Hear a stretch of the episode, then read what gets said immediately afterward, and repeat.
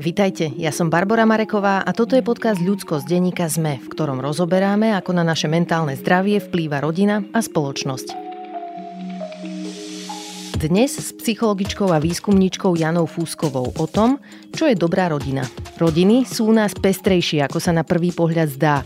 Manželstvo muža a ženy dávno nie je podmienkou ich vzniku či dobrého fungovania.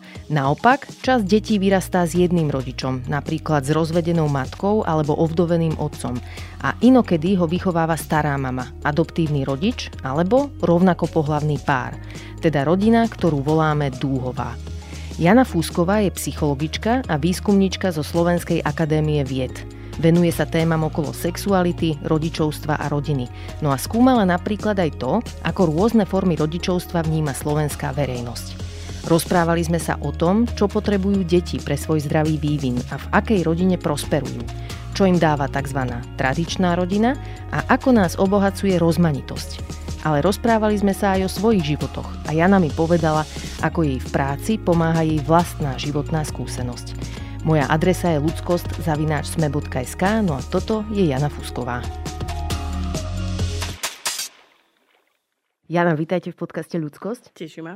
Moja prvá otázka bude taká banálne znejúca, ale je dôležitá. Čo je to rodina? Záleží na tom, že z ktorého pohľadu sa na to pozeráme taká tá klasická fráza, ktorú sa učíme niekde v rámci občianskej náuky alebo náuky o spoločnosti, je to základná bunka spoločnosti. Slovenská legislatíva väčšinou vo svojich zákonoch zjednocuje rodinu spolu s manželstvom. Uh-huh. Teda rozoznáva skôr tú manželskú rodinu ako akúkoľvek inú. Ale z hľadiska môjho o, povolania alebo tej mojej profesie je rodina skôr nejaká trvalá, stabilná štruktúra, ktorá je väčšinou spätá príbuzenskými väzbami, pokrvnými väzbami. Nemusí to byť vždy tak, ale žije stabilne na určitom mieste alebo v určitom obydlí, zdieľa svoje hospodárske, sociálne a akékoľvek iné potreby. A čo je to dobrá rodina a funkčná rodina? To je ešte oveľa ťažšia otázka. Dalo by sa ale povedať, že funkčná alebo kvalitná rodina je taká, ktorá dokáže naplňať tie svoje potreby, dokáže im vyhovovať. To znamená z hľadiska nejakej stability, blízkosti, prepojenosti tých väzieb navzájom, pozitívnych emočných vzťahov, lásky a bezpečia. Aké veci majú byť ešte v rodine prítomné, aby sme ju mohli považovať za dobrú a funkčnú z hľadiska napríklad potrieb detí? Láska, bezpečie. z výskumov, ktoré som čítala ja, sú tam dôležité veci aj také ako napríklad nejaké ekonomické faktory, hej, že či tá rodina má dostatok peňazí na to, aby vedela v pokoji žiť a živiť svoje deti. Takže ekonomická situácia, alebo aj vzdelanie rodičov. Častokrát sa to odvíja od vzdelania matky v našej kultúre. Čo ešte je také dôležité? Toto môžu byť veľmi významné faktory, ktoré pomáhajú tej rodine aj z hľadiska povedzme tej stability alebo bezpečia a toho, že tá rodina je pozitívne naladená alebo dokáže prežívať tie hlboké emočné väzby. Ale máme príklady veľmi funkčných rodín, ktorí sú povedzme menej ekonomicky na tom dobré ako si predstavujeme, že je ten základ. Uh-huh. Možno žijú v inom prostredí ako bežne považovaný štandard, ale stále dokážu naplňať všetky tie požiadavky. Stále dokážu deťom alebo aj rodičia navzájom medzi sebou si poskytovať všetky potrebné nejaké svoje záujmy alebo to, čo reálne tá rodina vyžaduje. Uh-huh. V našej popkultúre sa rodina zvykne zobrazovať ako otec, mama, ktorí sú manželia, majú dve deti, ideálne chlapca, potom dievča. Videli sme to takto vo filmoch alebo aj v seriáloch, na ktorých sme vyrástli, ale realita je pritom o mnoho rozmanitejšia. Vy skúmate rodinu vo všetkých jej odtieňoch, takže aké formy rodín u nás žijú naozaj? Tak ešte si zabudli, že majú buď psa alebo mačku. Ideálne dvoch. Ale jasné, tento model máme nasledovaný asi zo, zo všetkých seriáloch, filmov a, a, a rôznych takých tých popkultúrnych fenoménov. Ale to je jeden typ rodiny. Hovoríme, že prechádzame v poslednom období, posledné obdobie, myslím asi, že od roku 1960, prechádzame obrovskými zmenami, ktoré sa týkajú štruktúry rodín. Ale v globálnom ponímaní, nielen na Slovensku, týka sa to celého sveta, od Spojených štátov amerických až po východné kultúry.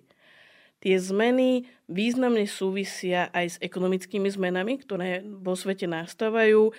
Je to možnosť žien lepšie sa zamestnať, uživiť rodinu, postarať sa o deti aj bez, povedzme, potreby toho mať pri sebe druhého partnera. Čiže narastá nám ako keby počet rodín, ktoré sú troška odlišné od tých tradičných obrazov mamina, ocino, dieťa alebo dve deti. Momentálne aj podľa prieskumov, ktoré sme realizovali s agentúrou Focus, sa na Slovensku takmer 40% detí rodí do nemanželských rodín. Uh-huh. To mhm. znamená, rodičia alebo partnery nie sú zosobášení pred tým, ako sa im dieťa narodí alebo keď to dieťa počnú. Môže sa to samozrejme časom zmeniť, niektoré páry sa neskôr vezmú, niektoré sa rozdelia, vo svete ale globálne narastá počet takýchto rodín. To znamená, ten pomer zosobášených a nezosobášených párov alebo rodičovstiev aj globálne sa približuje niekde medzi 40 až 50 percentami. Najviac tých nezosobášených párov vnímame v rámci Európy na severe, teda krajiny ako Švédsko, Dánsko, Norsko, Fínsko. A v našej kultúre považujeme niektoré rodiny ešte stále za ako keby menej cenné v porovnaní s tou v úvodzovkách tradičnou rodinou. Aké rodiny sú vnímané ako menej cenné a prečo? My sme robili aj tento prieskum v rámci Slovenskej akadémie vied Ústavom výskumu sociálnej komunikácie, kde sme zistovali pohľady Slovákov na to, Slovákov a Sloveniek na to, akým spôsobom vnímajú kvalitu rodiny. To znamená, o akých typoch rodín si myslia, že dokážu svojim deťom poskytnúť všetko, čo potrebujú. A musím povedať, že nie prekvapivo voči tomu, čo vnímame ako nejaké spoločenské nastavenie, sa ako mal kvalitné rodiny v našej spoločnosti vnímajú rodičovstva veľmi mladých ľudí, to znamená ľudí, ktorí majú dieťa alebo otehotnejú pred 18. rokom života. Sú to rodiny, ktoré sa venujú kariére, ktoré vnímame ako nejakých zameraných skôr na ten profesný rozvoj. To znamená, že asi vnímame, že nemajú toľko priestoru alebo skúseností, keď hovoríme o tých mladých, aby sa venovali výchove. A sú to rodičia, ktorí sú z minorít, predovšetkým rómsky rodičia alebo queer rodičia, teda gejovia, lesby alebo ľudia, ktorí sa nachádzajú niekde v tom spektre. Časť ľudí by povedala, že Veď dobre, že sú aj nejaké níšové alebo nejaké nedokonalé rodiny, ale tradičná rodina by mala slúžiť ako nejaký ideál, o ktorý sa má spoločnosť snažiť. Ako to vnímate vy?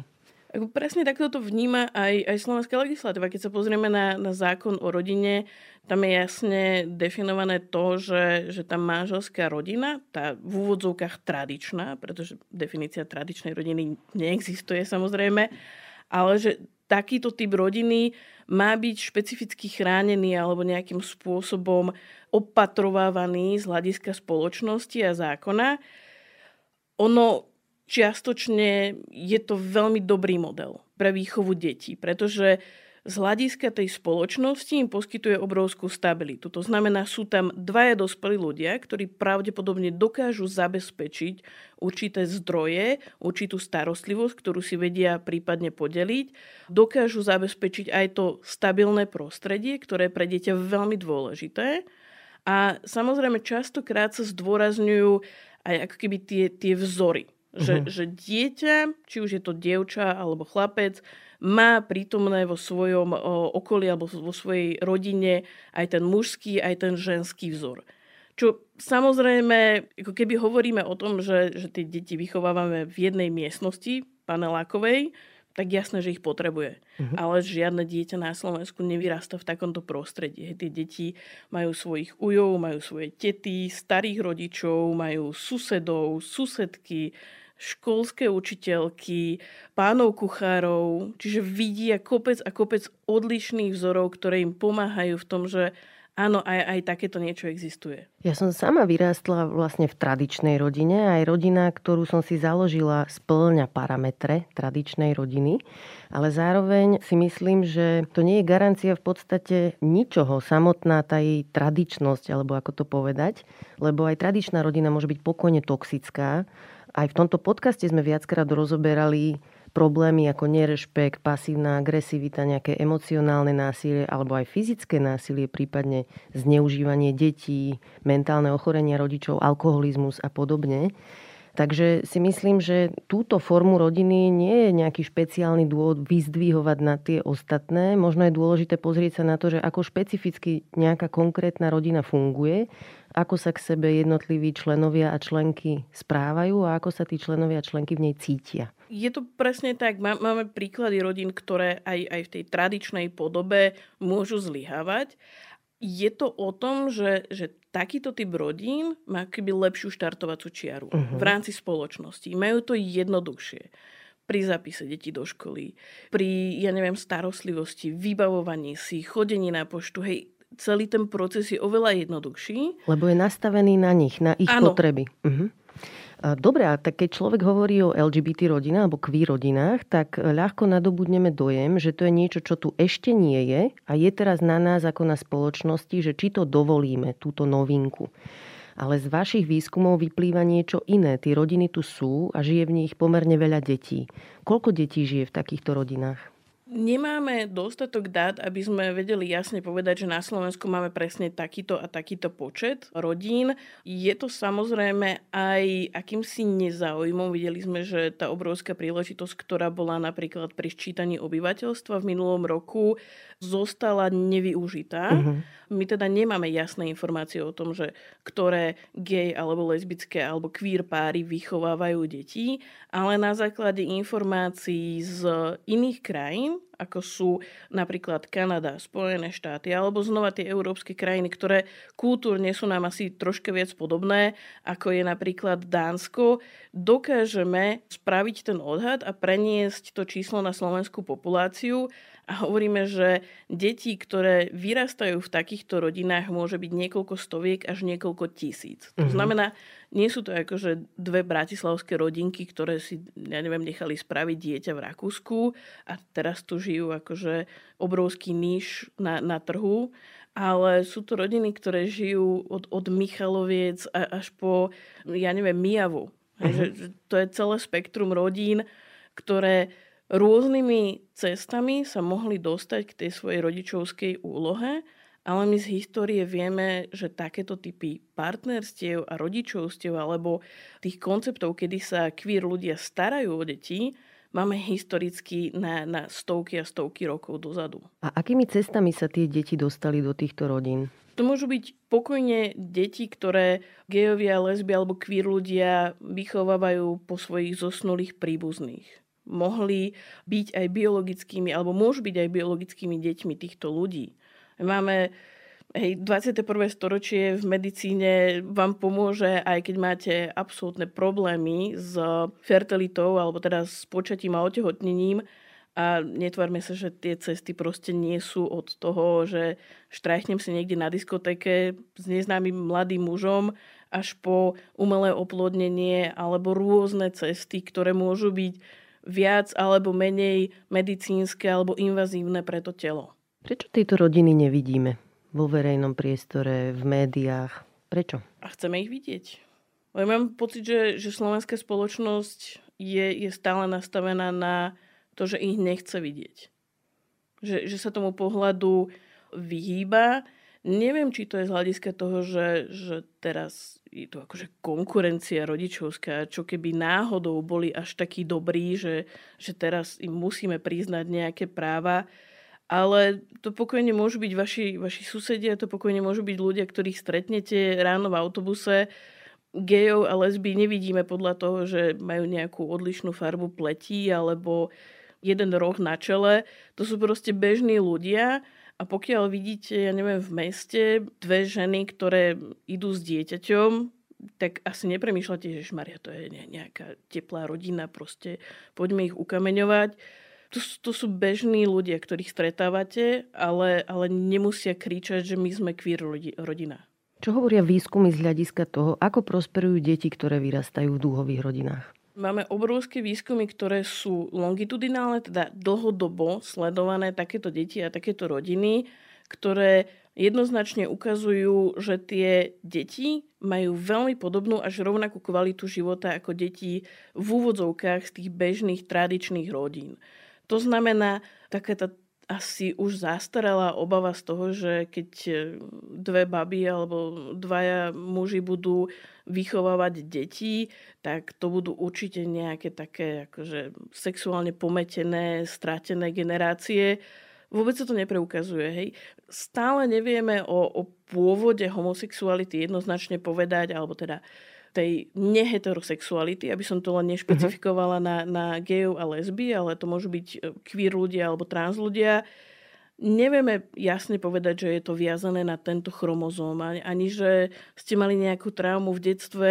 My vlastne predpokladáme, že tam je určitá dedičná predispozícia, že tam môže byť určitá mutácia v rámci vývinu ešte vnútromaternicového, a časť môže byť spôsobená aj z hľadiska prostredia, v ktorom to dieťa je vychovávané, ale určite to neznamená, že ak dve ženy alebo dvaja muži vychovávajú dieťa, tak to dieťa určite bude homosexuálne alebo bude nejaké akože sexuálne zmetené. Toto sa nepreukazuje a ja tiež ako lesbická žena som vyrastala vo veľmi tradičnej rodine s jasným rozdelením. Moji rodičia stále žijú spolu už teraz prepočítavam. Minule som vravela mamine, že už to mohla mať odsedené, ale 50 rokov sú spolu a majú úžasné manželstvo, tri deti zdravé, ktoré sa postarali a vychovali. Ešte k tým výskumom. Zaujíma ma, že aká je vlastne dôkazná sila týchto výskumov, lebo určite mnohí sme boli svedkami toho, že nejaký človek vytiahne jednu konkrétnu štúdiu a povie, že deti v dúhových rodinách prosperujú nejak horšie. Uh-huh. Čiže ako argumentovať v tejto situácii? Tá, tá konkrétna štúdia, ktorá sa asi najviac o, spomína v oblasti tej devaluácie queer rodičovstiev je štúdia od Marka Regnerusa, ktorá bola realizovaná ešte začiatkom, alebo teda koncom minulého storočia, ktorá bola nevalidná v tom, že ako on vnímal vlastne homosexualitu rodičov. Tom stačilo, ak jeden z tých rodičov, ktorí vychovávali dieťa, uviedol v dotazníku, že má nejakú homosexuálnu skúsenosť. To znamená, ak ste, ja neviem, experimentovali v rámci vysokej školy alebo v rámci vašej mladosti, už ste boli označení ako ten homosexuál alebo tá lesba a, a proste bolo to vnímané, že, že toto je ten rodič. Práve v tých výskumoch, ktoré sú dlhodobé, to znamená, tie deti sú určité obdobia, hovoríme o, o rokoch až desiatkách rokov sledované, sú sledované veľmi stabilnými nástrojmi. To znamená, že snažíme sa skutočne o to, aby sme identifikovali, či to dieťa má v tomto type rodičovstva alebo rodiny skutočne tú kvalitu. A teraz hovoríme o tom, že sledujú sa aj také prvky, napríklad ako tomu dieťaťu sa následne darí v škole. Uh-huh. Či nemá, povedzme, nejaké sociálne problémy. Či sa dokáže zaradiť do kolektívu. Či, povedzme, z hľadiska dospievania netrpí nejakými depresiami. Alebo či sa vôbec v tej spoločnosti nepotrebuje nejak špecificky vyrovnávať s tou situáciou, v akej rodine je. A tie výskumy mnohé naznačujú aj to, že práve takéto deti alebo deti, ktoré vyrastajú v rámci tých dúhových rodín, v rámci tých pestrých rodín, majú oveľa vyššiu odolnosť práve voči rôznym zmenám, ktoré môžu deti častokrát stresovať alebo spôsobovať im nejaké komplikácie. Tým, že vyrastáte v prostredí, ktoré je rôznorodé, ktoré vám poskytuje rôzne náhľady na to, ako svet môže fungovať, tak aj vám to čiastočne uľahčí ten život, pretože máte akýby väčšiu škálu toho, že čo vidíte vo svete, ako to môže fungovať. Veľmi jednoduchý príklad. Ja by som sa asi nikdy nestala vedkyňou, pretože táto spoločnosť skôr vníma tú úlohu ženy v inom zmysle, nie v tom vedeckom, akademickom, odbornom keby moja matka nebola fyzička. Uh-huh. Keby sa nevenovala odboru, ktorý je že absolútne neženský, vnímané v našej spoločnosti, a, a keby ona sama nebola akademička. My sme krajina, ktorá akože podporuje rodiny a akože nám záleží na deťoch. Asi neexistuje politik, ktorý by toto nepovedal. Lenže ak nám naozaj záleží na deťoch, musíme vnímať rodiny také, ako skutočne sú a medzi nimi sú teda aj dúhové rodiny, ktoré musia okrem bežných ťažkostí, ktorým čelíme všetci a všetky, čo máme deti, zvládať aj tzv. menšinový stres, teda stigmatizáciu, zneviditeľňovanie, diskrimináciu. Povedzte mi prosím, akým konkrétnym prekážkam musia čeliť dúhové rodiny? Teraz asi ideme úplne od toho, že, že môže byť pre niektorých rodičov, alebo teda ľudí, ktorí sa chcú stať rodičmi, veľmi náročná tá cesta k dieťaťu. Ono je to aj veľmi emočne náročné, aj finančne náročné. Pre niektorých tam môžu byť rôzne zdravotné komplikácie, ktoré ich znevýhodňujú. A samozrejme, Slovenská republika nemyslí na to, že by sa dve ženy alebo dvaja muži chceli stať rodičmi, otcami, matkami to znamená, tá zdravotná starostlivosť nie je hradená a nie je ani poskytovaná. Uh-huh. To znamená, prvá komplikácia už je len pri tej ceste k vlastnému rodičovstvu. Potom je tam samozrejme podpora, zdravotná starostlivosť o takéto rodiny. Prístup k zdravotnej dokumentácii. Hej, tie obavy, že čo keď sa mi niečo stane a, a budem musieť ostať v nemocnici alebo budem môcť, alebo bude môcť moja partnerka čerpať rodičovskú dovolenku bude môcť chodiť na rodičovské združenia, ako sa prihlási povedzme v žiadosti o nejaké dávky, čo keď sa mi niečo stane, bude môcť dostávať vdovské alebo príspevky pre Boha, aby len neprišla sociálka. A v momente, ako biologická matka alebo biologický otec zahynie, aby to dieťa proste sa nedostalo do, do systému, ale mohol si ho druhý rodič osvojiť. Čo zažívajú queer ľudia medzi inými rodičmi? Čo napríklad na ihrisku? Prídu dvaja otcovia s dieťaťom, aké to pre nich je? V tejto situácii sú, sú mierne zvýhodnené ženy, ktoré sú matkami, keďže tu stále vnímame, že, že tá žena k tomu dieťaťu väčšinou patrí a nie je to nejaké ohrozenie. Ale keď už vidíme toho muža, aj keď máme teraz narastajúci trend rodičovskej starostlivosti o dieťa zo strany mužov, tak stále to ešte nie je taký ten obraz, na ktorý si slovenská spoločnosť že úplne privykla. A, a práve častokrát aj to odsúdenie toho, že vidím dvoch mužov, ako sa starajú o dieťa, povedzme niekde na ihrisku, tak moja prvotná myšlienka je asi, že hľadám niekde tak podvedome tú, tú maminu, uh-huh. alebo tú ženu, ktorá by tam v úvodzovkách mala patriť.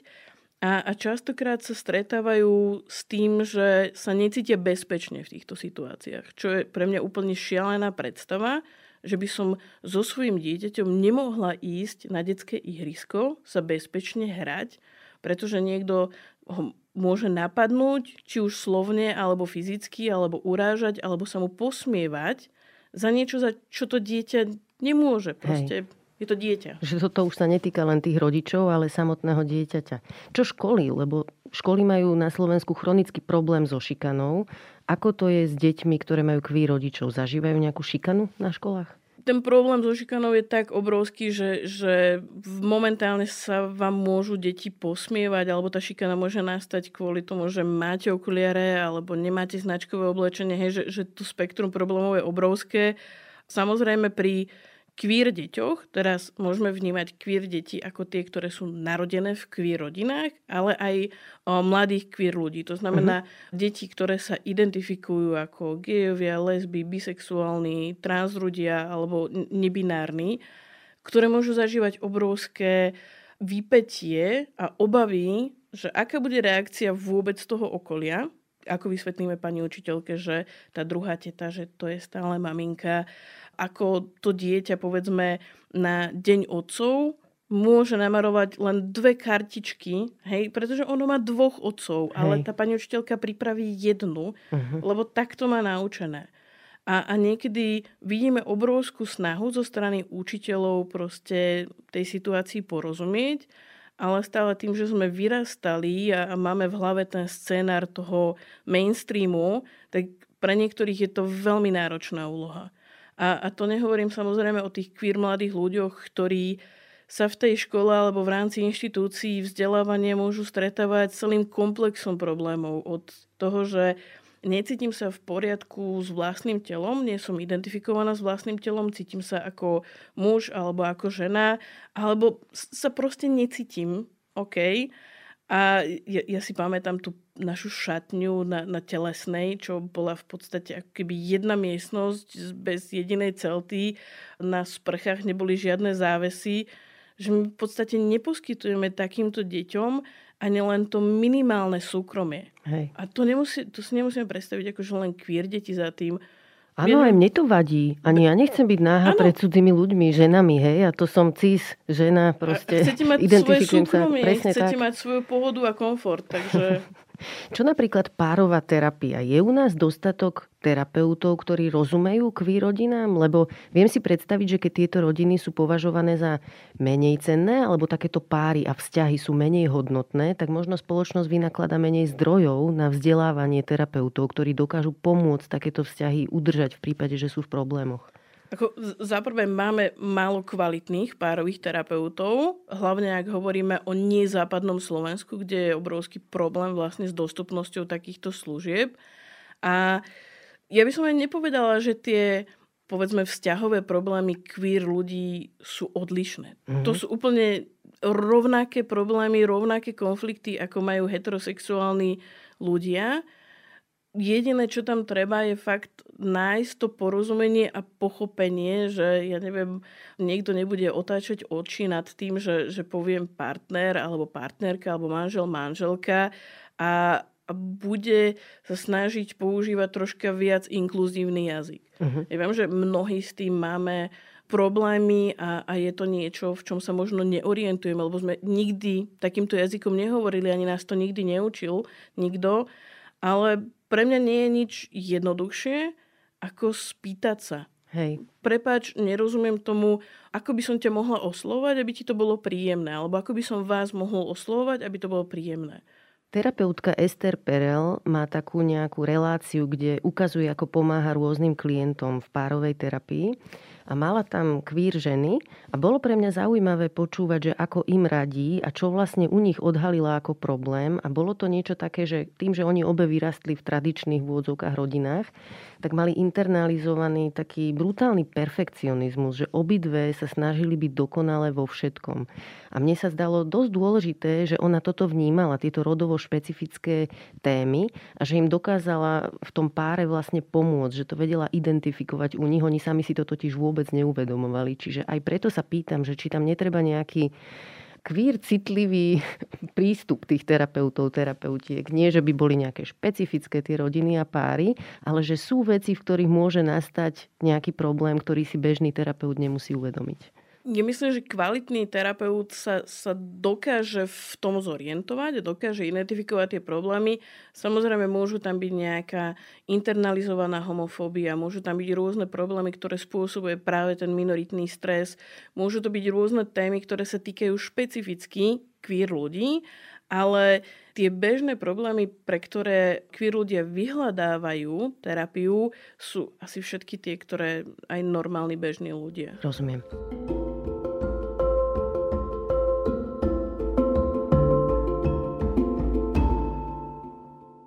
Každá rodina, nech je akákoľvek, potrebuje pocit bezpečia. Mne napríklad veľmi pomáha vedieť, že môj muž môže a vie prebrať zodpovednosť za deti kedykoľvek treba, že môže ísť s nimi napríklad do nemocnice, keby bolo treba, ako ich zákonný zástupca, môže tam odmietnúť nejaký zdravotnícky výkon, ak by to uznal za vhodné a chrániť záujem našich detí.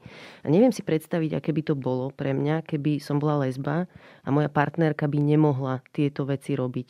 Aké je to pre queer ľudí nemať rodičovské práva kvôli tomu, že u nás nie sú uznané rodičovské práva v rámci zväzkov? Častokrát to býva obrovská téma, hlavne keď sa objavujú aj v Národnej rade alebo v médiách také tie témy povolenia, legalizácie alebo nejakého právneho usporiadania zväzkov, partnerstiev, alebo práve v poslednom čase sa stretávame skôr so zákazmi a obmedzeniami uh-huh. takýchto rodičovstiev, čo je obrovská stresová príležitosť pre týchto ľudí, pretože to, že si to denne zažívate a možno na to niekde v podvedomí myslíte, je jedna vec a snažíte sa si to nejak, akože, sa s tým vysporiadať v živote a možno mať kopec dokumentov pripravených šuplíku, ktorí vám zabezpečia aspoň akú takú ochranu, povedzme v rámci tých zdravotníckých zariadení. Čo to je, nejaké splnomocnenie? Alebo aké Môžu to dokumenty? byť rôzne formy splnomocnenia alebo čestných vyhlásení, povedzme o blízkych osobách a podobne,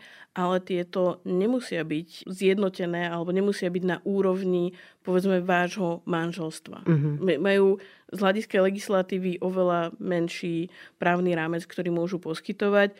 A povedzme si len napríklad v kontexte invázie na Ukrajinu, ja keby si predstavím, že som pár gejov, ktorý vychováva dieťa na Ukrajine a vyskytne sa takýto vojnový obrovský konflikt a chcem s tým dieťaťom odísť, pretože mu potrebujem poskytnúť bezpečie, v rámci mobilizácie tí muži nemohli odísť. Hej. To znamená, čo sa s tým dieťaťom stane? Uh-huh. Ono vlastne príde o obidvoch rodičov, len tým, že my nie sme schopní rozoznať tú rodičovskú úlohu a to, že to dieťa reálne potrebuje tú starostlivosť. To je veľmi vážny a dobrý point. Ale ešte sa chcem vrátiť k tým svadbám napríklad, lebo mne sa napríklad aj páčilo to, že som mohla mať svadbu, že celé moje okolie ju uznáva a vníma ako normálnu vec, že si teraz ako manželia môžeme uplatniť čeliaké tie rodičovské bonusy a čo ja viem čo, môj manžel to stráži, neviem presne. Proste má to manželstvo akési výhody, som rada, že v tejto inštitúcii som, má to aj akúsi spoločenskú prestíž, takže priznám sa, že rozumiem každému, kto chce byť v manželstve a vychovávať v ňom deti. Vy to ako vnímate? A to nemusí byť len o týchto priamých benefitoch, že, že má legislatíva alebo teda spoločnosť rozoznáva. To je aj o tej hodnote, ktorú to je jedno, či sme veriaci, neveriaci, či sme, ja neviem, nejaký tradičný, alebo máme radi nejaké modernejšie alternatívne veci. To je úplne jedno, ale asi každý vnímame hodnotu toho manželstva alebo toho partnerského spolužitia trvalého práve v tom, že áno, chcem svojmu partnerovi alebo svojej partnerke prejaviť taký záväzok, ktorý je hodný nejakého trvalého odhodlania žiť v nejakom stabilnom monogánnom vzťahu s týmto človekom. A, a chcem to dokázať v prvom rade svojmu partnerovi a nášmu vzťahu a až sekundárne tam pre mňa je tá, tá rola, že a možno dostaneme, ja neviem, nejakú lepšiu pôžičku Jasne. alebo niečo. Rovnako pohlavným rodičom sa zvykne vyčítať, že neposkytujú svojim deťom dostatočne dobré vzory v tom, ako byť žena a ako byť muž. Čo si o tom myslíte vy? Je to taká šialená predstava, že, že teraz akože všetky o, ženy, matky sú absolútne jednotné, cez kopírak robené, ktoré robia presne tie isté činnosti. To, čo to dieťa jasne vníma, je možno nejaké rozloženie povinností, vzťah svojich rodičov. Ja som sa veľmi veľa vo svojom živote učila práve na tom, ako moji rodičia spolu komunikovali. Ale to vôbec nesúviselo s tým, že jeden z nich má penis a druhý má vagínu. Uh-huh. Mohli by mať čokoľvek. Ale videla som, aké je náročné pre nich v rámci konfliktu a je tak povedať, že Jani, milujem ťa, Laco, milujem ťa. Vedeli si prejaviť starostlivosť aj v tých najtežších obdobiach, vedeli sa o seba postarať. Môj ocino sa teraz stará o toľko vecí, ktoré som si myslela, že som nikdy nevedela prať. A, a teraz, keď vidí, že moja mamina nevládze, tak sa o to stará a je to úžasné. Ja, ja viem, že asi nemôžeme možno mať takú tú špecifickú nejakú skúsenosť, že keď sú to dvaja muži a vychovávajú dceru, ktorá zažíva prvú menštruáciu alebo dospieva, tak asi jej nedajú taký, taký jedinečný, že ženský pohľad na to a, a to prežívanie, ale ja si viem absolútne predstaviť veľké pochopenie, ktoré jej môžu dať a snahu. Hej. A, a existujú aj knihy, v ktorých si môžu tí rodičia prečítať, aj keď sú muži. starí všetko. rodičia a, a strašne veľa ľudí v okolí, Jasné. ktoré vám to poskytne. No ja sa o deti v dôvových rodinách nebojím, sa priznám. O nič viac ako o deti v iných rodinách. O koho sa bojím, sú deti v patriarchálnych rodinách, autoritárskych rodinách, kde si napríklad otcovia nárokujú úctu len z titulu, že sú otcovia. Bojím sa aj o deti v homofóbnych rodinách lebo predstava, že nejaké dieťa je kvír a vyrastá u rodičov, ktorí majú nejaké hostilné poznámky voči gejom, lesbám od malička, tak to musí byť hrozné. Stretávate sa s takým niečím vo svojej praxi, že dieťa je napríklad traumatizované poznámkami svojich rodičov a širšej rodiny? Ako stretávame sa s tým aj pri, pri queer deťoch, ktoré vyrastajú, alebo teda sú to gejovia, lesby, trans, nebinárne ľudia, ale oni vyrastajú v tejto spoločnosti, ktorá je veľmi odsudzujúca a homofóbna voči takýmto prejavom, alebo teda transfóbna voči takýmto prejavom. A, a častokrát si takéto deti internalizujú tú homofóbiu a uh-huh. vyrastajú s tým, vyrastajú s vlastným neprijatím. A, a to je obrovský vnútorný konflikt, keď si teraz predstavíte, že vy vlastne vyrastáte povedzme 20 rokov s tým, že nenávidíte a odsudzujete samých seba, vnímate sa ako tých menej cenných v rámci spoločnosti Stretávate sa s tým v rámci, ja neviem, prestávok v škole, kde vám spolužiaci nadávajú, koho to máte za, za buzerantov doma a podobné, že, že tie deti sú s tým fakt konfrontované a hlavne keď si zoberieme povedzme nejaké menšie usadlosti a vidiek, kde to je akože hlavná téma, že tam máme dve maminky alebo dvoch ocinov a, a to dieťa, áno, pomáha mu a lepšie potom vie zvládať situácie v budúcnosti, keď sa s tým dokáže vyrovnať ale prečo by sa s tým pre Boha malo vyrovnávať? Hej. To je dieťa. Hej. A ešte k tým rodovým vzorom, na ktoré som sa pýtala skôr, tak priznám sa, že ja v nich vlastne žiadnu výhodu nevidím. Naopak, časť svojej energie teraz v dospelom živote musím venovať odlišovaniu toho, že čo je vlastne niečo, čo mi podsunuli dospelí ľudia, ktorí mali za mňa zodpovednosť v detstve a čo je reálne nejaká moja preferencia, môj názor, Napríklad som si myslela veľkú časť života, že som precitlivela, alebo ženy sú precitlivelé. Hej? Teraz to vnímam tak, že som, áno, som vnímavý človek, ale aj sa ozvem, keď vidím nespravodlivosť a, a je to taká moja superschopnosť v podstate. Napríklad aj v tomto podcaste je to dosť užitočné, hovorím si. Alebo aj celý môj problém s people pleasingom, ten som tu viackrát spomínala, to je tiež vec výchovy dievčat a toho, že máme dbať na pocity iných ľudí, niekedy aj na svoj úkor. Takže podľa mňa... No. Len tu, tu sa stala chyba niekde veľmi dávno, kedy sme k tomu biologickému, to, tomu žena a muž, začali priliepať niečo spoločenské. Hej. To, že muži sú v priemere vyšší, svalnatejší, silnejší. Jasné, to sú biologické rozdiely, ktoré sú podmienené testosterónom, hormónmi, vývinom ešte niekde v rámci vnútromaternicového vývinu, ale začali sme tam zrazu priliepať také prívlastky, ako že muži sú vtipní. Muži sú dominantní. Muži môžu byť tí agresívni, môžu nadávať, asi môžu byť neverní, lebo tak to je predsa také chlapské. Také mužské, a, mm. a ženy sú tie hysterky a, a zbožňujú rúžovú a vôbec im nejde matematika, že zrazu ste vytvorili úplne že dichotomický svet, kde každý z nás má pocit, že sa musí dať na jednu stranu, aby nebol ten divný, ale vieme, že ten svet tak nefunguje. Že, že sú ženy, ktoré, ako vravíte, môžu byť citlivé a, a môžu byť muži citlivé. Je to úplne... Presne tak. No čo chcem vlastne povedať, že neexistuje situácia, v ktorej dobrá tradičná rodina pokrýva potreby detí už len preto, že je tradičná a potom tu máme nejaké rizikové dúhové rodiny, pred ktorými treba deti chrániť. Je to jednoducho komplexná téma a, a je to rozmanitejšie, ako to na prvý pohľad teda vyzerá. A myslím si, že tí, čo sme vyrastli v tradičných rodinách, tak aj máme dôvod sa teraz veľa učiť, hej, počúvať okolie, nejaké podnety a reflektovať si tie svoje nejaké princípy, na ktorých sme vyrástli a ktoré nás určite ovplyvnili. Čo sa môžu ľudia, ktorí žijú v heterovzťahoch a aj vyrástli v tradičných rodinách, čo sa môžu naučiť od queer rodičov? Queer rodiny sú pre mňa úžasné v tom, že vám ukazujú, že ten svet, v ktorom ste vyrastali, presne ten dichotomický, ten prísne rozdelený na, na maskulínne a femínne, Vôbec tak nemusí byť. A vy Hej. máte slobodu toho prejavu a, a usporiadania si, lebo tá rodina 99% času žije v rámci seba a medzi sebou a vy máte fakt právo si ten svoj život usporiadať podľa seba. A mne sa zdá, že byť v queer rodine môže byť niečom aj vý, alebo vo všeličom výhoda, lebo väčšina spoločnosti je nastavená heterosexuálne, takže neobávam sa, že dieťa nevidí nejaké vzory v tomto smere, ale mať queer rodičov znamená mať okolo seba dospelých, ktorí boli odvážni a postavili sa za seba v nejakej veci. Čiže dospelých, ktorí dokážu prijať nejakú inú ako mainstreamovú identitu a toto môže byť cenný vzor pre každé dieťa, lebo počas života máme všetci a všetky skúsenosť s tým, že sme v niečom iný. Máme inú postavu, farbu pleti, niektorí máme zdravotné ťažkosti, iný zase nejaký výrazný talent.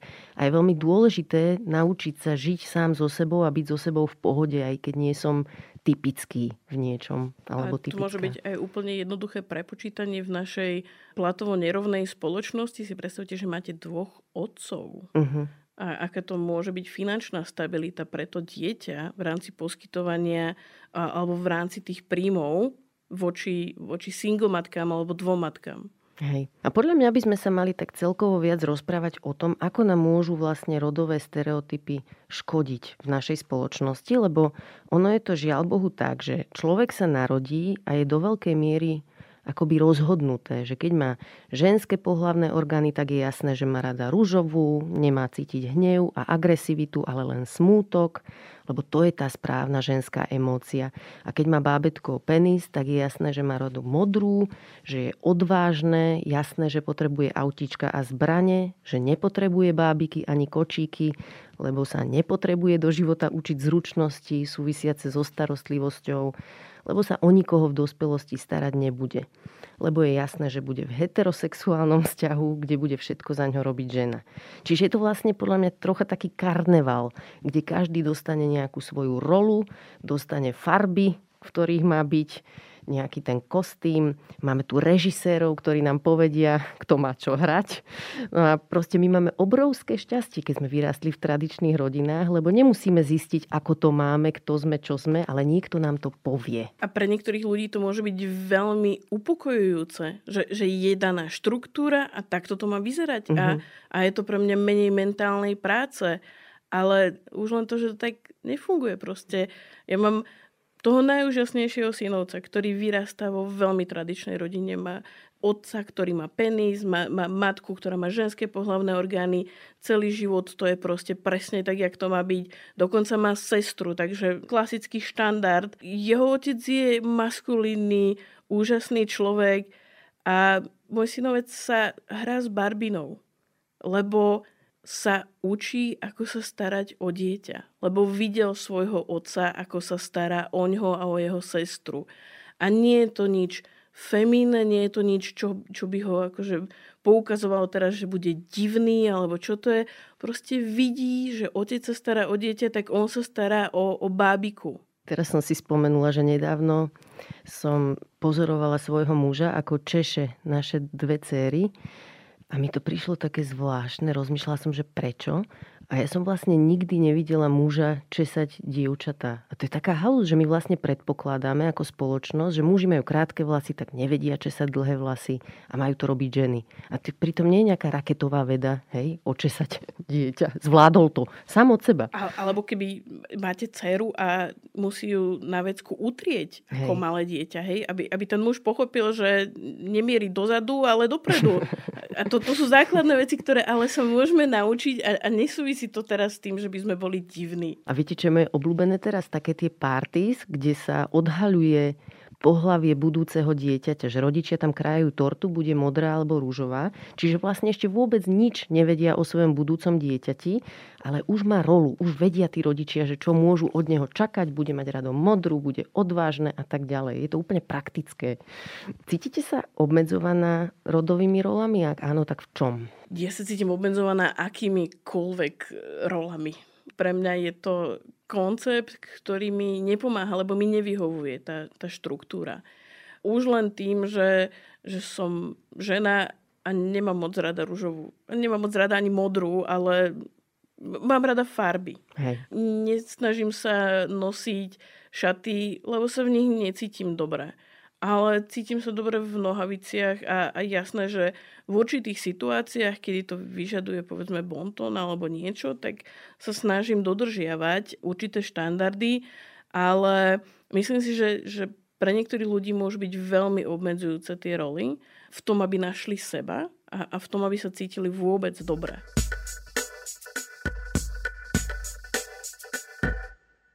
Povedzte mi ešte trocha viac o sebe. Vy ste kedy zistili, že ste queer? Akože ne, nemám zaznačený presný dátum, ale to moje uvedomenie, ktoré prišlo asi niekedy v takej neskoršej puberte, možno povedzme medzi nejakým 15. až 18. rokom, kedy, kedy som začala mať také prvé, že, že, že homosexuálny alebo teda vzťah so ženou. Postupne si uvedomujem, že ale ja som to možno na nejakej úrovni vedela vlastne celý čas. Uh-huh. Ja som to asi vedela, keď som mala 10 rokov a v televízii som sledovala súťaž osobnosť televíznej obrazovky a vtedy súťažila proti sebe Andrea Vatkerty ako moderátorka s Jarkou Hargašou a ja som strašne chcela, aby to tá Andrea Vatkerty vyhrala a držala som v ruke kvetinky, lebo keď to ona dostane v tom televízore, tak ja budem strašne akože podporovať z doma. A keď som mala ako svoju prvú platonickú lásku moju pani učiteľku na 1.4 že postupne akože som prichádzala na to, že, že to nebolo niečo, čo sa objavilo a zrazu sa otvorili nejaké dvere a ja som zrazu tá kvír žena. Proste to bolo niečo, čo vždy bolo súčasťou mňa uh-huh. a až keď som ja sama sebe napriek svojej internalizovanej homofóbii dokázala prijať tieto kúsky a, a tie zážitky a to prežívanie, ktoré som vždy mala. A až vtedy môžem povedať, že áno, skutočne som sa keby stotožnila alebo spojila sama so sebou a, a dokázala tie veci možno v oveľa inej kvalite prežívať. Uh-huh. A povedzte mi ešte viac o rodine, v ktorej ste vyrástli. Spomínali ste, že mama bola vedkynia, otec čo robil a ako, ako fungoval ich vzťah? Moji, moji rodičia sú úžasní v tom, že oni sa nikdy neštilizovali do žiadnych takých tých tradičných rolí, rozdelenia, povinností ani ničoho. Napriek tomu ich v mnohom naplňali, čo, čo teraz vydám. Môj ocino je, je ekonóm a dlhé roky pôsobil v rámci, v rámci samozprávy a venoval sa v mnohom svojej kariére, ako aj moja mamina.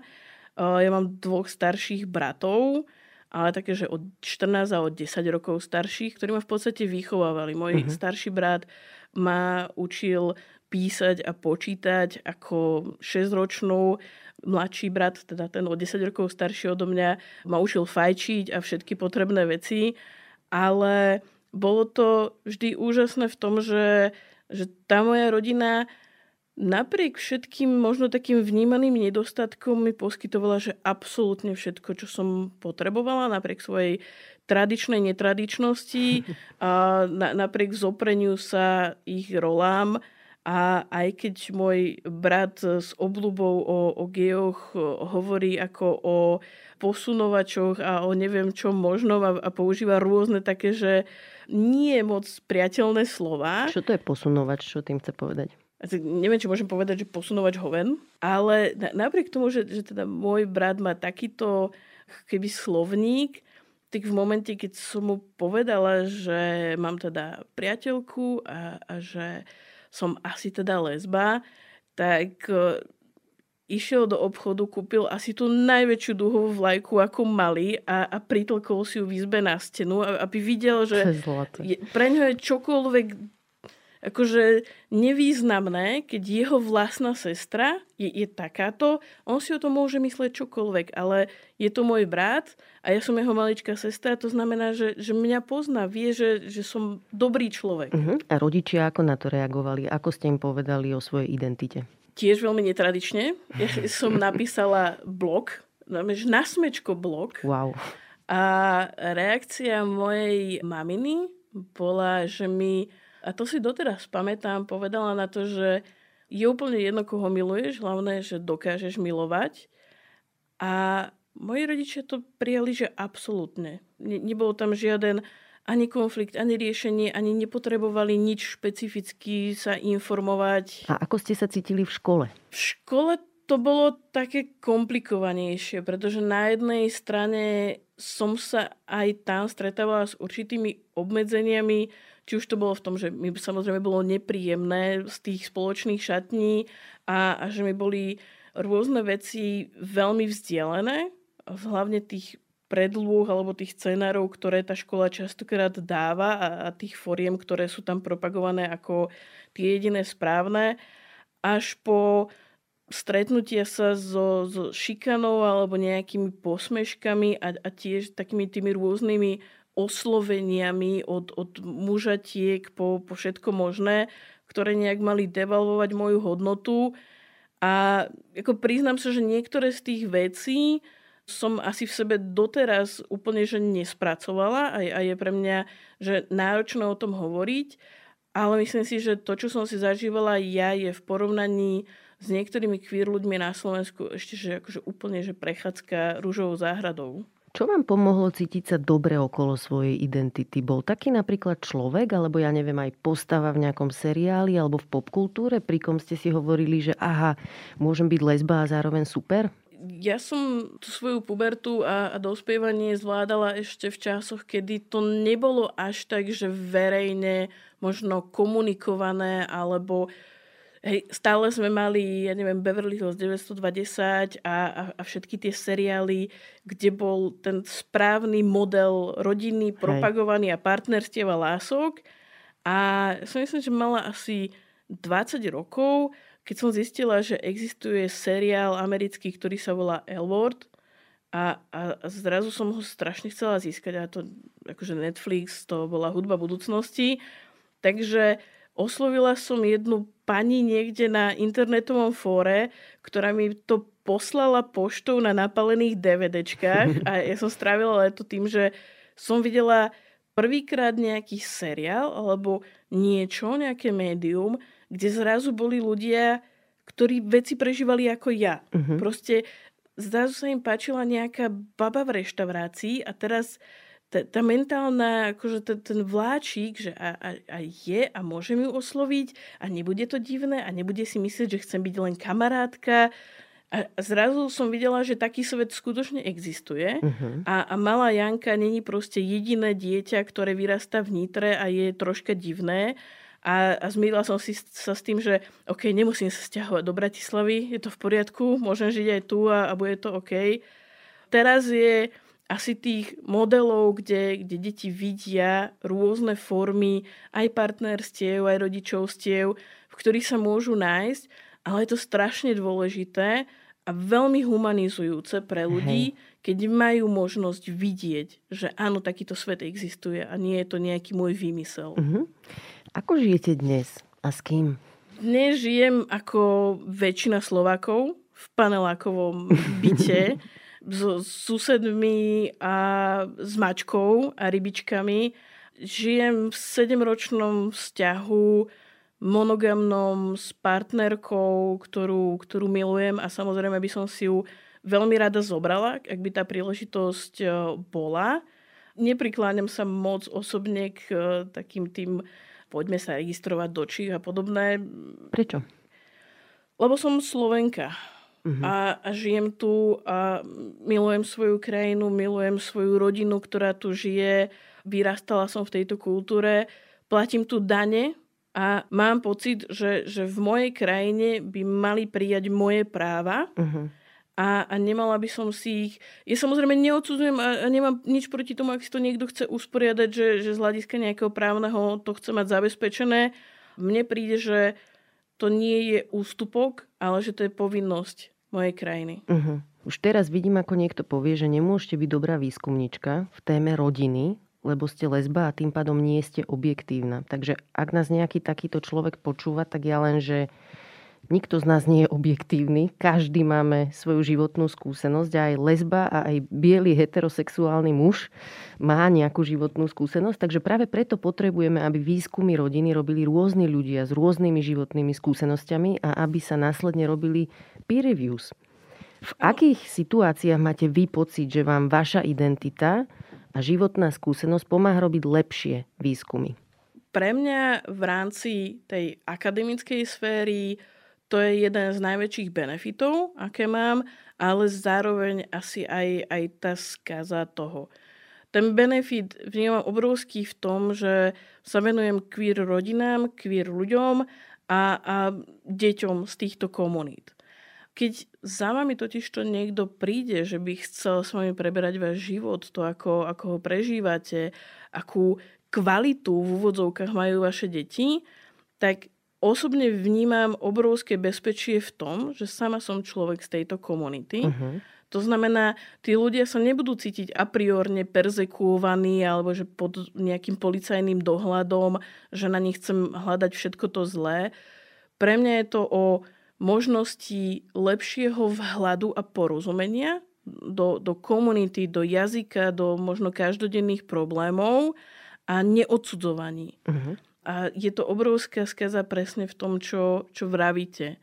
Ja som nebola spochybňovaná len z hľadiska nejakej verejnej diskusie, ale aj zo strán odborníkov, ktorí stalo sa mi na, vedeckej konferencii, že v rámci diskusie, keď som hovorila o, o príspevku, ktorý sa venoval um, agresivite lesbických žien a, a jej prejavom, som bola v rámci diskusie požiadaná o zodpovedanie otázky, že či tieto výsledky som robila ako lesbická žena.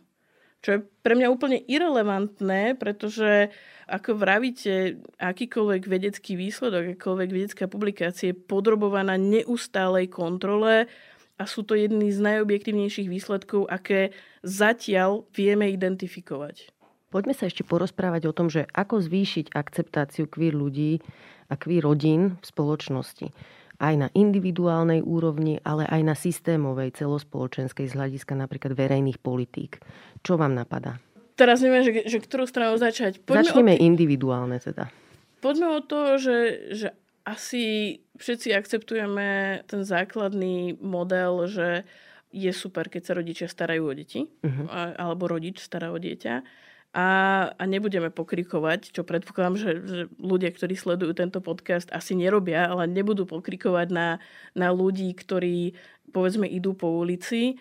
Ale to môže byť jednoduchá akceptácia v zmysle povedzme takej tej bazálnej podpory, keď je Pride, nemusím byť queer človek, ale môžem podporiť snahu queer ľudí o to, mať určité práva v tejto spoločnosti. O, môžem sa snažiť podporovať nejaké úsilia, môžem sa snažiť podporovať rôzne zbierky alebo môžem venovať 2% zo svojich daní na organizácie, ktoré pracujú povedzme s queer mladými ľuďmi, ktorí si zažívajú nejakú formu šikany.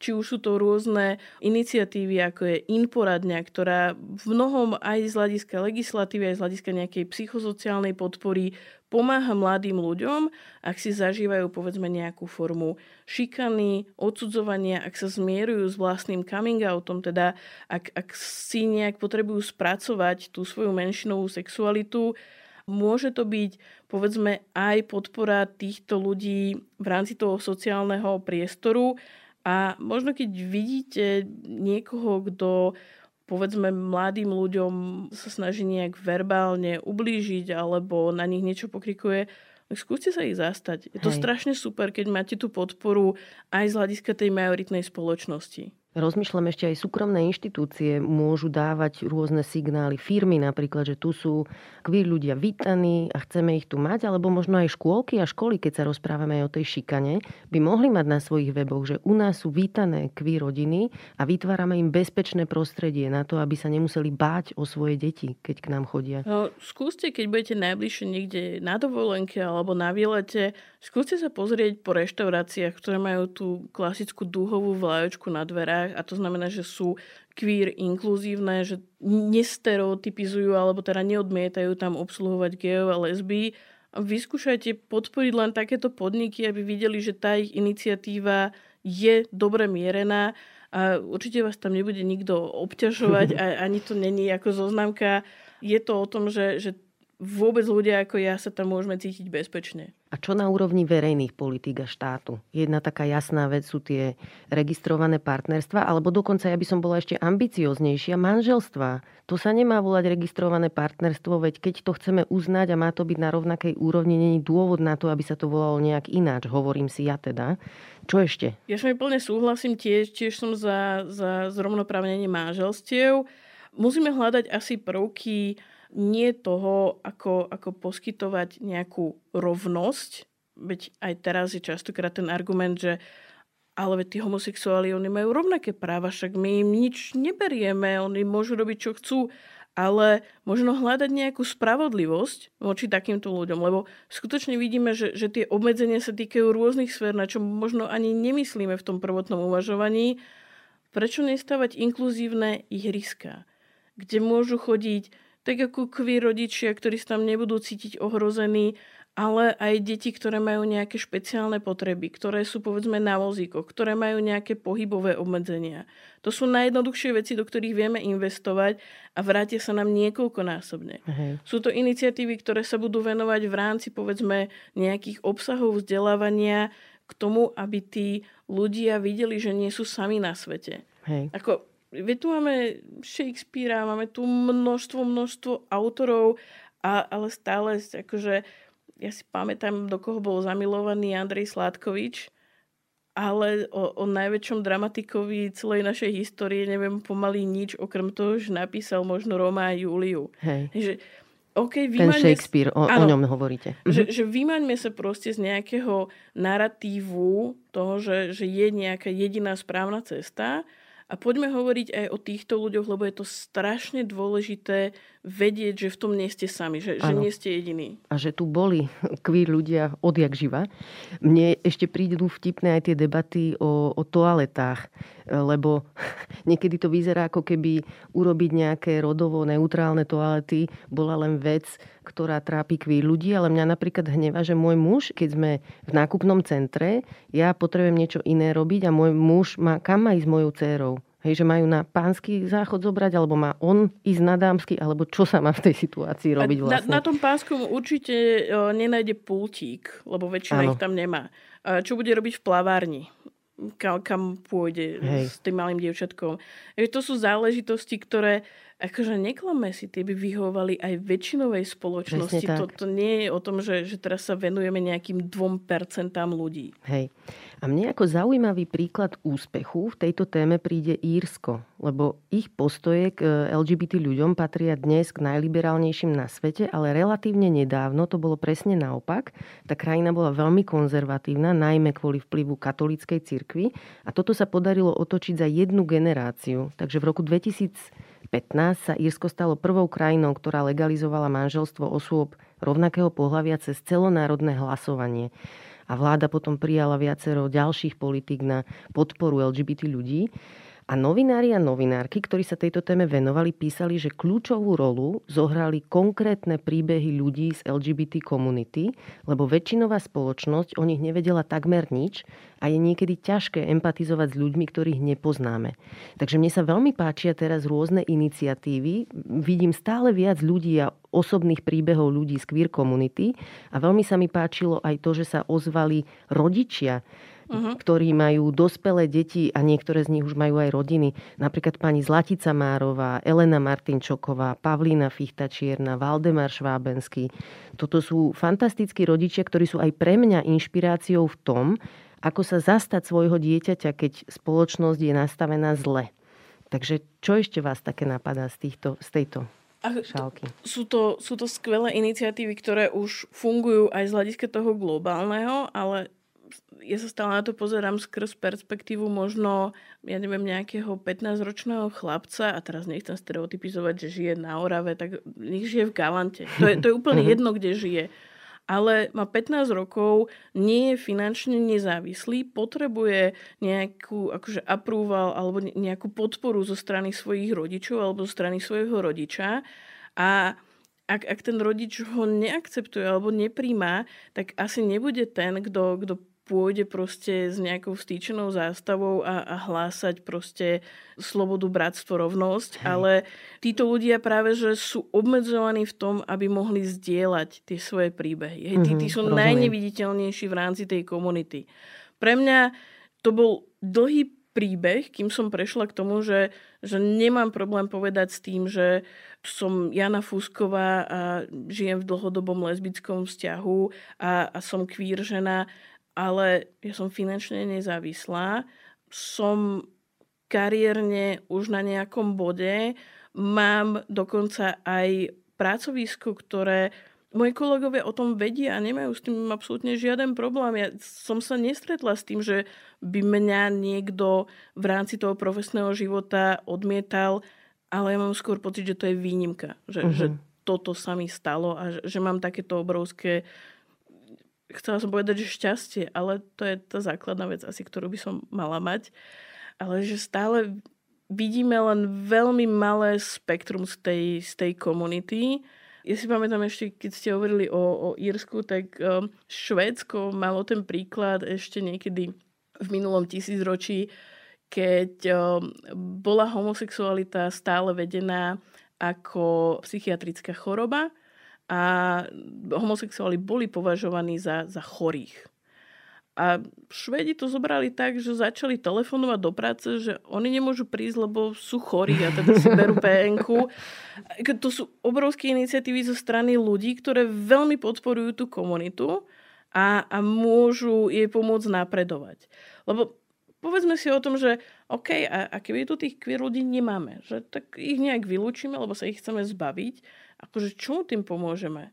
Lebo prídeme o, o svojich kolegov, o svojich učiteľov, o, o ľudí v našom okolí, o, o pani predavačku, ktorá nám ráno krajala šunku a o ľudí, ktorí ja reálne pracujem pre štát, prinášam mu určité financie zo, zo svojej práce, odvádzam všetky dane, triedím odpad, chodím verejnou do... Akože, ja, ja som normálny človek, ktorý akože 99,9% času je hlavne občan Slovenska a, a, a tá malá časť zo mňa, keď som niekde doma, tak je to, že som lesba, ale v prvom rade mám kopec iných ďalších rolí, ktoré sú v súčasnosti pre mňa oveľa dôležitejšie alebo akoby vypuklejšie ako to, že som lesba. Ďakujem vám veľmi pekne za tento rozhovor, aj za poznatky, ktoré ste s nami zazdielali, aj za váš osobný príbeh, ktorý určite pomôže mnohým ľuďom, ktorí sa cítia sami s tým svojim.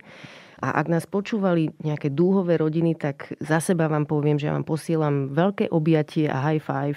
Obdivujem vašu silu prekonávať nezmyselné prekážky, ktoré u nás zatiaľ existujú a dúfam, že budeme ako to Írsko a že čo skoro budú tieto prekážky minulosťou.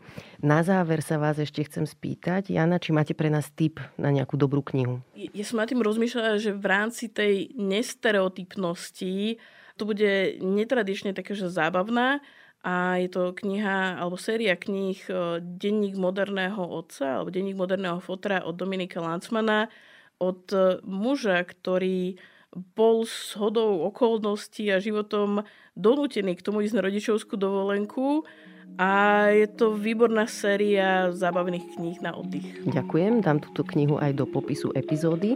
Toto bola Jana Fúsková, ďakujem za rozhovor. Ďakujem pekne. Ďakujem, že ste počúvali podcast Ľudskosť o vplyve rodiny a spoločnosti na mentálne zdravie. Teším sa na vás o týždeň. Nová epizóda vychádza každý štvrtok a nájdete ju v podcastových aplikáciách Apple, Google, Spotify alebo aj na stránke sme.sk. Ak sa vám podcast páči, šupnite nám 5 hviezdičiek, pomôžete nám tým dostať ho k viac ľuďom. Na výrobe tejto epizódy som spolupracovala s Adamom Blaškom a moje meno je Barbara Mareková. Ak mi chcete napísať, budem sa tešiť. Moja adresa je ľudskost zavináč sme.sk. No a vidíme sa aj v podcastovom klube Denníka Zme na Facebooku.